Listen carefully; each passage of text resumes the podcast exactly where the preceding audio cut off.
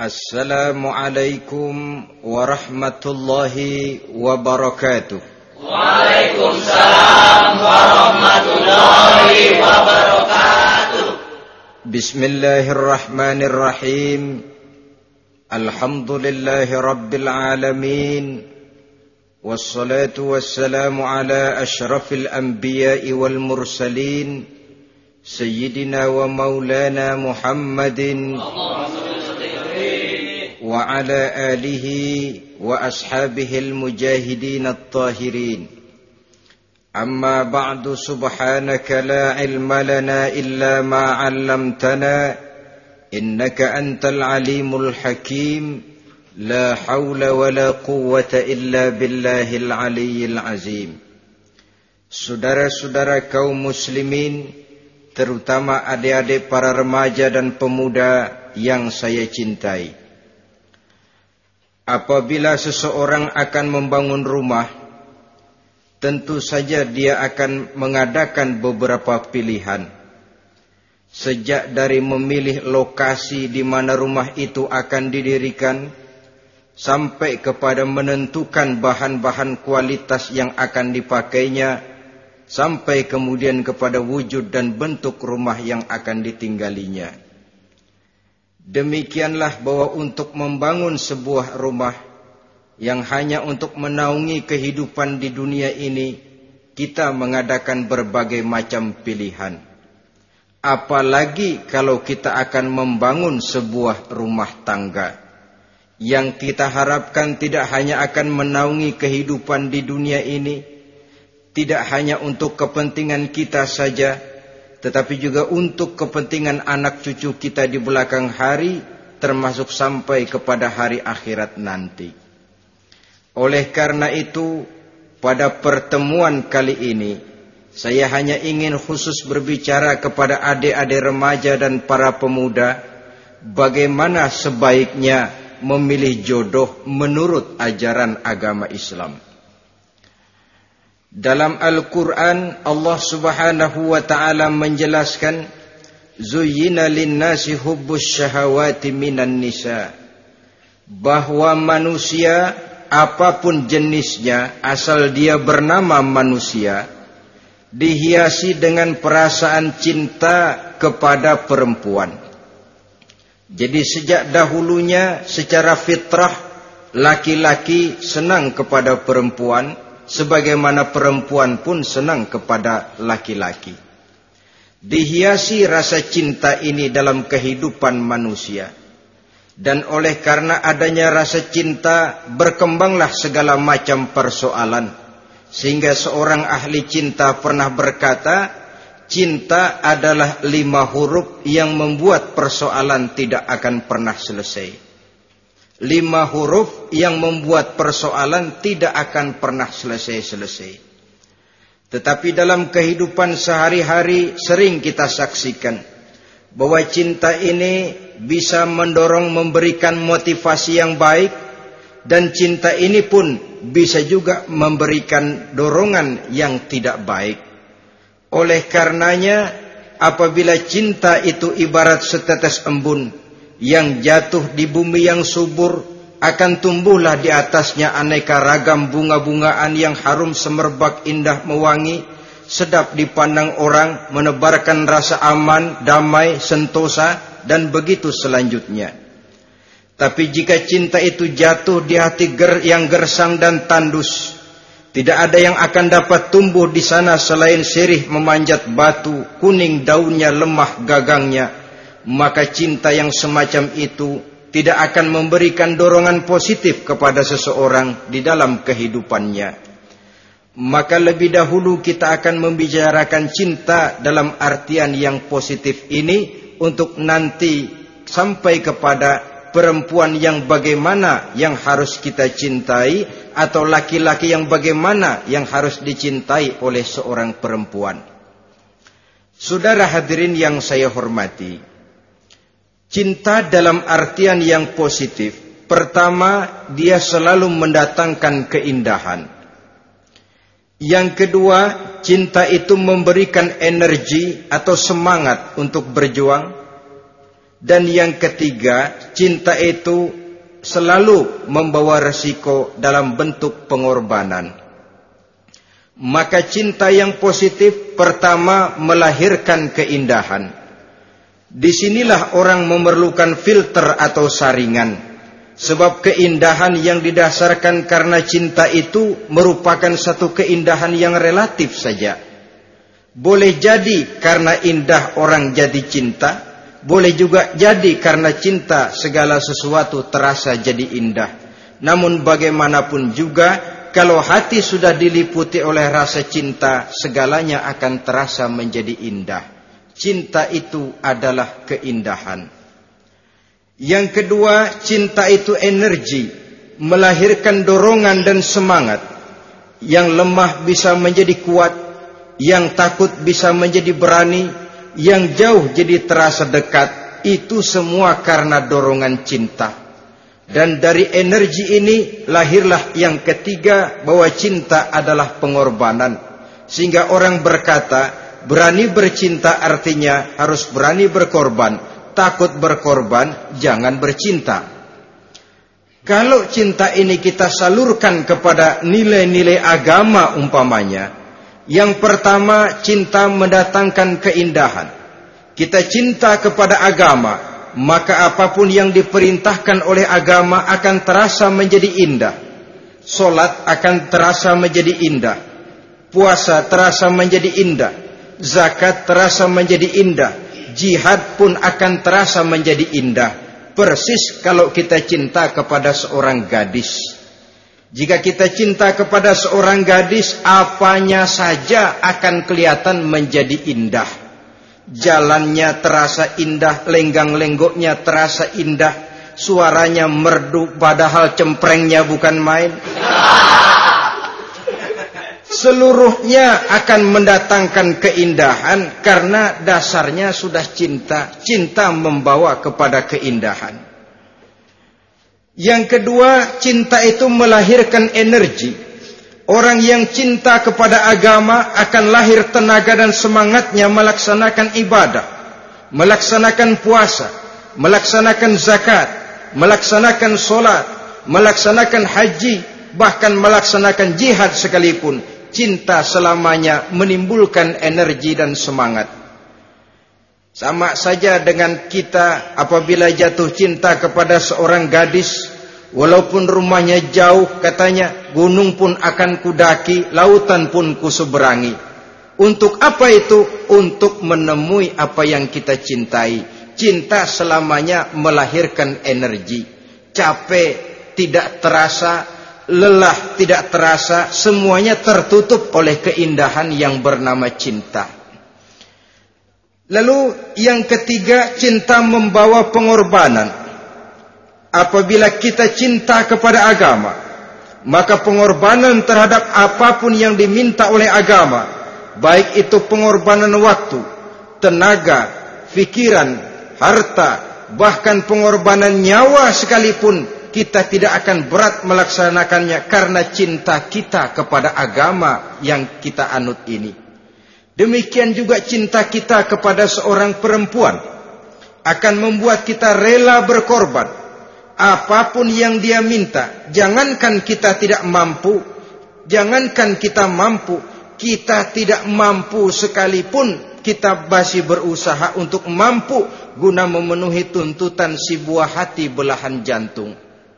Kadang-kadang malam minggu si doi ngajak nonton. Umpamanya. Duit tidak ada, gajian belum, kerja enggak. Timbullah inisiatif. Entah sepatu kita jual ke tukang loa. Entah celana, mampir dulu ke tempat lain. Yang penting kita berkorban untuk memenuhi permintaan si buah hati belahan jantung. Ketika itu pengorbanan sudah tidak kita rasakan lagi. Bahkan pengorbanan yang paling pedih sekalipun, dalam gurau, dalam bercanda misalnya, dicubit kita oleh kekasih kita. Pedih bukan main, terkelupas kulit, mengalir darah. Bukan nangis, nyengir. malah kadang-kadang minta tambah dicubit lagi. Itulah romantikanya cinta, sanggup membuat orang berkorban, melahirkan energi dan semangat, menambah keindahan dalam kehidupan, sepanjang dia dalam artian yang positif. Kalau demikian masalahnya, di dunia yang penuh dengan perbenturan nilai sekarang ini, orang sering salah jalan bagaimana memilih jodoh untuk membangun rumah tangga yang bahagia. Jangan lupa bahwa membangun rumah tangga ini bukan hanya untuk 1-2 bulan, bukan hanya untuk 1-2 tahun, bahkan bukan cuma untuk kehidupan dunia. Lebih daripada itu pun untuk menunjang kebahagiaan di akhirat. Oleh karenanya, memilih jodoh bukan satu hal yang mudah, bukan satu hal yang bisa dilaksanakan sambil lalu, tetapi memerlukan penelitian, memerlukan pengamatan yang mendalam. Apa petunjuk agama tentang itu? Dengan kata lain, bagaimana seharusnya seseorang memilih jodoh dalam kehidupannya? Ini tentu saja sumbangan moral buat adik-adik remaja dan para pemuda yang lagi kebingungan memilih jodoh, atau barangkali buat bapak-bapak yang kepengen nambah lagi.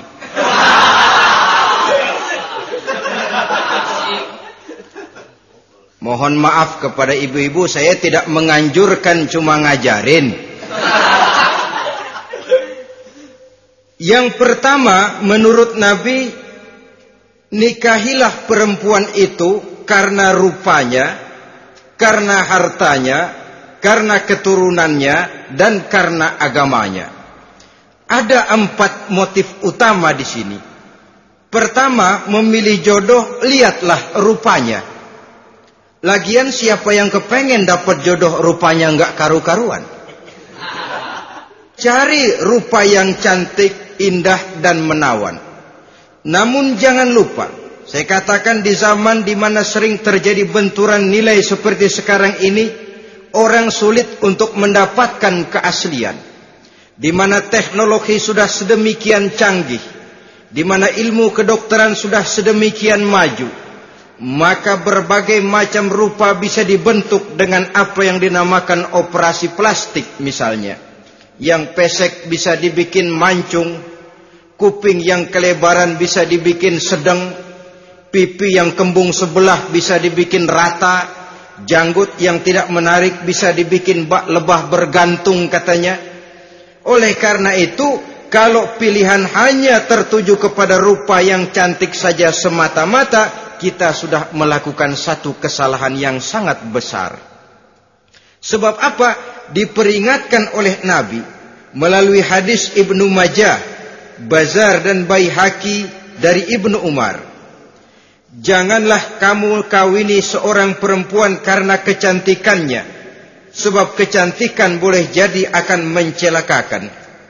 Jangan juga kamu kawini perempuan karena hartanya, sebab kekayaan biasanya akan mendatangkan kesombongan. Tetapi kawinilah karena agama dan akhlaknya, karena itulah yang akan membawa kepada kebahagiaan. Saudara-saudara kaum muslimin, terutama adik-adik remaja dan para pemuda, dikala usia puber, apalagi mata baru terbuka, awal balik namanya, remaja sering kehilangan filter. Pokoknya asal ngelihat rupa yang sudah lemot, denok, geboy, pikiran pun hanyut, malam terkenang, siang terbayang, tidur tak nyenyak, makan tak enak katanya, selalu terbayang wajah si doi. Dikala itu orang kehilangan pertimbangan bahwa rupa yang cantik kadang-kadang sering menipu. Diriwayatkan oleh Imam Ibnu Abbas, satu hari ketika sedang kumpul dengan para sahabat, lewatlah orang dengan potongan hef, ya, potongan orang kaya. Kelihatan kan, orang kaya sama orang miskin jalannya aja lain kan? Jalannya saja, jangan gaya hidupnya, jalannya saja lain. Lewat dia, Rasul bertanya kepada seorang sahabat, menurut pendapatmu bagaimana orang yang lewat itu? Kata sahabat, oh, yang lewat ini ya Rasul, kalau dia meminang perempuan pasti diterima. Kalau dia menolong orang pasti berhasil. Kalau dia ngomong pasti didengerin. Kenapa? Orang kaya. Orang kaya ya Rasul. Kalau dia minang, perempuan mana yang kagak bisa menerima kalau dipinang oleh orang kaya? Biar mukanya udah belipet kayak dompet tanggung bulan.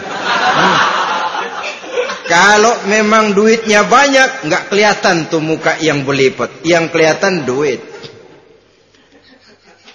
Kalau dia nolong orang, pasti berhasil apa yang dia tolong itu.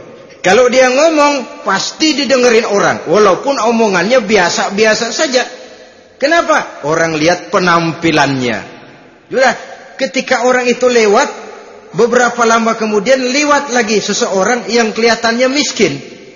Rasul tanya lagi, kalau orang ini, bagaimana pendapat kamu? Wah, potongan begini sih Rasul. Kalau dia minang, orang tolak. Siapa yang mau kawin sama kere begini? Kalau dia nolong orang, pasti nggak berhasil. Kalau dia ngomong, kagak bakalan ada yang mau dengerin. Siapa yang mau dengerin orang susah ngomong? Setelah orang itu lewat, apa kata Rasul? Orang yang terakhir, yang lewat ini, yang barusan lewat, jauh lebih baik dari yang pertama yang lewat tadi. Jauh lebih baik.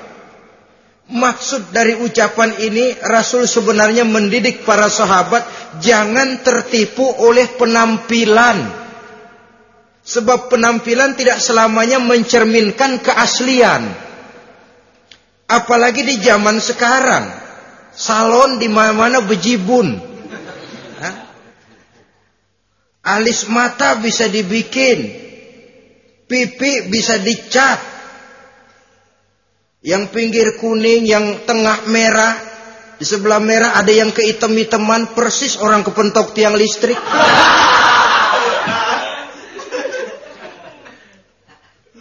Kecantikan yang artifisial, kecantikan yang bukan alami. Karena itu silakan saja cari yang cantik, tapi jangan terpaku sampai di situ. Sebab kecantikan di samping dia mudah berubah oleh pergeseran masa dan pertukaran waktu, ternyata penampilan tidak selamanya mencerminkan keaslian. Lain hari seorang sahabat pernah mengadu, "Ya Rasul, ada apa?" "Inna imra'ati la turaddu yadul lamis." "Ya Rasul, istri saya tidak pernah menolak tangan orang laki yang menjamahnya, mengajak salaman kepadanya." Apa jawab Rasul? "Ceraiin aja." "Tapi hati saya berat ya Rasul, saya cinta betul sama dia." "Ya kalau hatimu berat, jaga dia baik-baik." Nah, dari riwayat ringkas ini kita ambil satu perbandingan. Memang punya istri berwajah cantik itu kadang-kadang si malakama kalau imannya tidak kuat. Si malakama. Kita diemin aja, binal, makan hati, nggak aman, nggak tentram. Jangan-jangan saya berangkat ke kantor, dia ngompreng. Buah si malakama, seperti orang tadi, ya Rasul. Istri saya kelihatannya, sebenarnya nggak negatif maksudnya ini. Cuma bersalaman, tapi terlalu ngobrol. La turaddu yadul lamis, tidak pernah menolak orang yang ngajak salaman. Ya sekedar salaman. Tapi kan awalnya dari salaman. Kalau sudah salaman kan strum bisa ngederedet dari tangan situ. Kata Rasul sederhana saja. Ya kalau memang begitu ceraiin. Saya nggak kuat Rasul. Saya cinta betul sama dia. Kalau kau tak kuat berpisah dengan dia, jagalah dia baik-baik. Ajar, didik, tanamkan rasa keagamaan di dalam hatinya. Saudara-saudara kaum muslimin, jadi rupa yang cantik tanpa didasari oleh nilai-nilai agama akan membuat seorang suami di rumah tangganya seperti si malakama. Seperti berhadapan dengan buah si malakama. Kalau tidak diiringi dengan nilai-nilai moral yang luhur dan bekal agama yang tangguh. akan pergi jauh dari rumah, rasanya tidak aman. Sedangkan di rumah saja siapa yang akan mencari nafkah? Dan begitu selanjutnya. Orang tadi jelas berhadapan dengan buah si malakama. Didiamkan, makan hati. Sebab, maaf, kalau seorang suami sudah tidak punya rasa cemburu terhadap istrinya, itu kan yang disebut dayus. Dan dayus itu, jangankan masuk surga, bau surga saja dia tidak dapat. Tapi cemburu dalam artian bukan cemburu buta, cemburu dalam artian yang wajar. Dia cemburu, akan dikerasi, takut kalau istrinya minta cerai, sedangkan dia cintanya sudah kadung medok bener.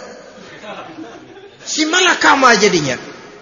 Nah, ini juga satu riwayat yang memberikan gambaran kepada kita pilihan, silakan cari rupa yang cantik saja. Cari yang cantik.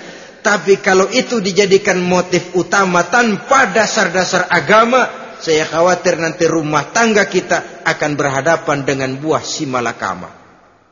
Jadi adik-adik remaja, usaha, ikhtiar, cari yang cantik, yang kira-kira enggak membosenin, supaya kita betah tinggal di rumah. Supaya kita merasa ada tempat berbagi rasa, ada tempat kita bernaung. Sebab kalau nyari bini sebini-bininya mah, ya jodoh di tangan Tuhan, kagak usah nyari juga ntar datang diri umpamanya. Iya, kalau yang datang peot. Orang harus berusaha, walaupun pada akhirnya jodoh toh memang ditentukan Allah. Kan tiga hal yang kita tidak bisa menentukan itu katanya. Maut, rezeki, jodoh. Itu yang masuk misterius problem. Problem yang misterius. Maut, misterius. Kapan kita mati, kita sendiri tidak tahu. Tahun depan, 50 tahun lagi, 100 tahun lagi, tidak pernah seorang pun diberitahu. Tapi yang pasti dia bakal datang. Kapan dan di mananya kita tidak tahu. Bisa di rumah, bisa di masjid, ya alhamdulillah. Bisa di majelis taklim, syukur. Bisa di medan perang membela agama, bagus. Pasti dia akan datang. Maut, mysterious problem, sesuatu yang kita tidak tahu kapan datangnya. Rezeki gitu juga, sehingga orang sering bilang rezeki katanya kayak bayangan. Kita uber-uber dia lari, kita diam dia mah diam. Setengah mati kita uber-uber.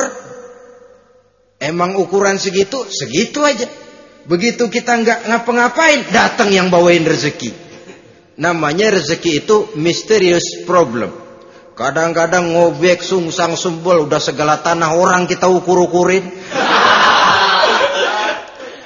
Udah segala ngomong sudah nggak ada yang loh, terus dah buta. Tapi memang bayangan, kalau belum rezeki ya belum. Kadang-kadang nyari kode sampai tidur di kuburan, belepotan tanah kuburan loh. Yang aneh lagi kadang-kadang orang gila ditanyain.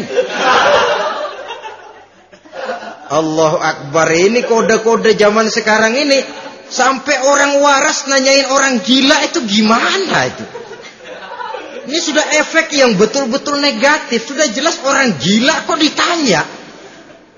Apa kira-kira yang nanya nggak lebih gila dari yang gila itu?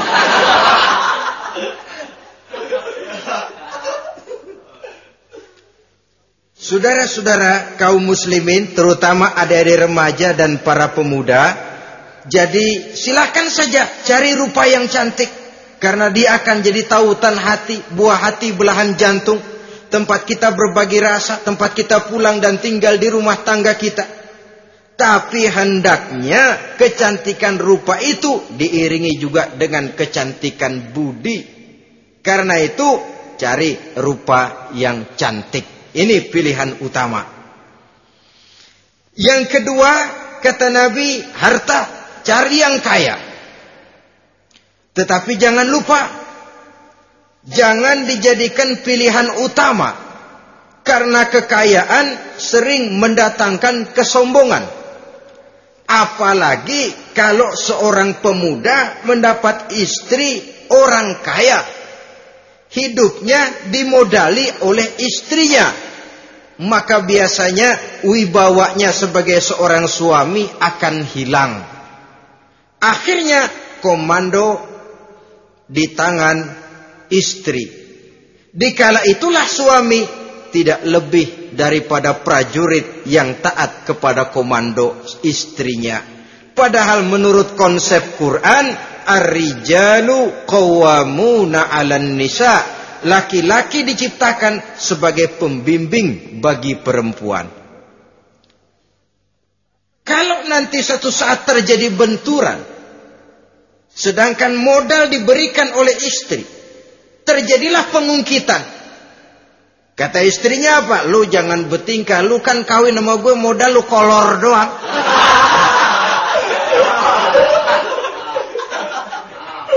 Kalau sekarang bertingkah, silakan keluar rumah. Bawa seperti engkau datang dulu. Jangan bawa apa-apa. Pergilah seperti engkau datang dulu kemari. Hilanglah wibawa seorang suami.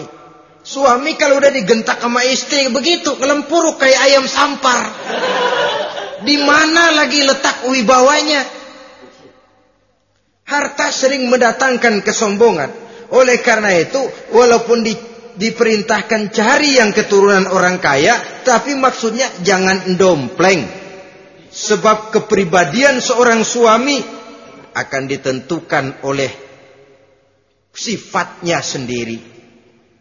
Keberadaannya ditentukan oleh karya dan perbuatannya sendiri.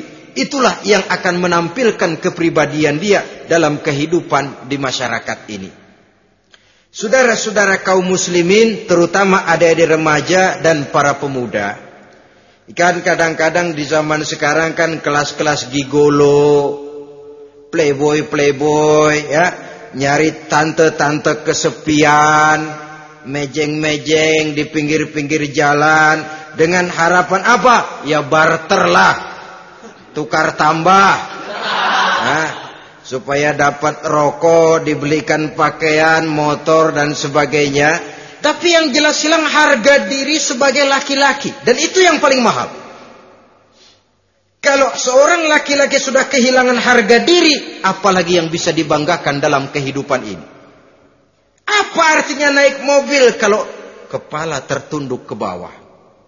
Apa artinya jalan di tengah masyarakat kalau kita tidak bisa menengadah dengan satu kebanggaan? Hilangnya harga diri merupakan kehancuran awal dari sebuah pribadi yang untuk jangka panjang kita tidak akan bisa lagi berbuat banyak.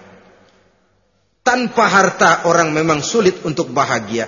Tapi harta semata-mata bukan merupakan jaminan bahwa orang lantas akan bahagia. Saya barangkali harus berkata, banyak orang miskin yang kaya. Tapi tidak sedikit orang kaya yang miskin. Saya ulangi ini. Banyak orang miskin yang kaya. Tetapi tidak sedikit orang kaya yang miskin. Nah, bagaimana pengertiannya? Orang miskin yang kaya, materinya sederhana, peralatan rumah tangganya sederhana, tapi hatinya kaya. Oleh karena hatinya kaya, jiwanya lapang. Sebaliknya, orang kaya yang miskin, di tengah kelimpahan materi yang berlimpah, segalanya serba ada, hatinya yang miskin. Kelimpahan materi tidak akan sanggup mengobati kemiskinan hatinya.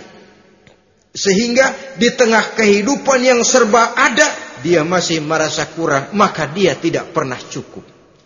Di tengah kemilauan dan gemerlapan serta glamornya rumah mewah, dia merasa hidup di tengah gurun pasir yang gersang dan tandus. Karena itu, biarlah miskin harta tapi kaya budi, daripada kaya harta tapi miskin budi. Lebih utama lagi, kaya harta, kaya budi. Itu idealnya. Dasar pilihan ketiga, sesudah rupa dan harta, menurut Nabi, keluarga. Faktor keturunan sangat menentukan. Pepatah mengatakan, buah apel akan jatuh tidak terlalu jauh dari pohonnya. Biasanya kalau bapak kalong, anak kampret. bapak nyolong, anak nyopet. Itu fotokopi. Saudara-saudara, sungguh pun demikian, faktor keluarga bukan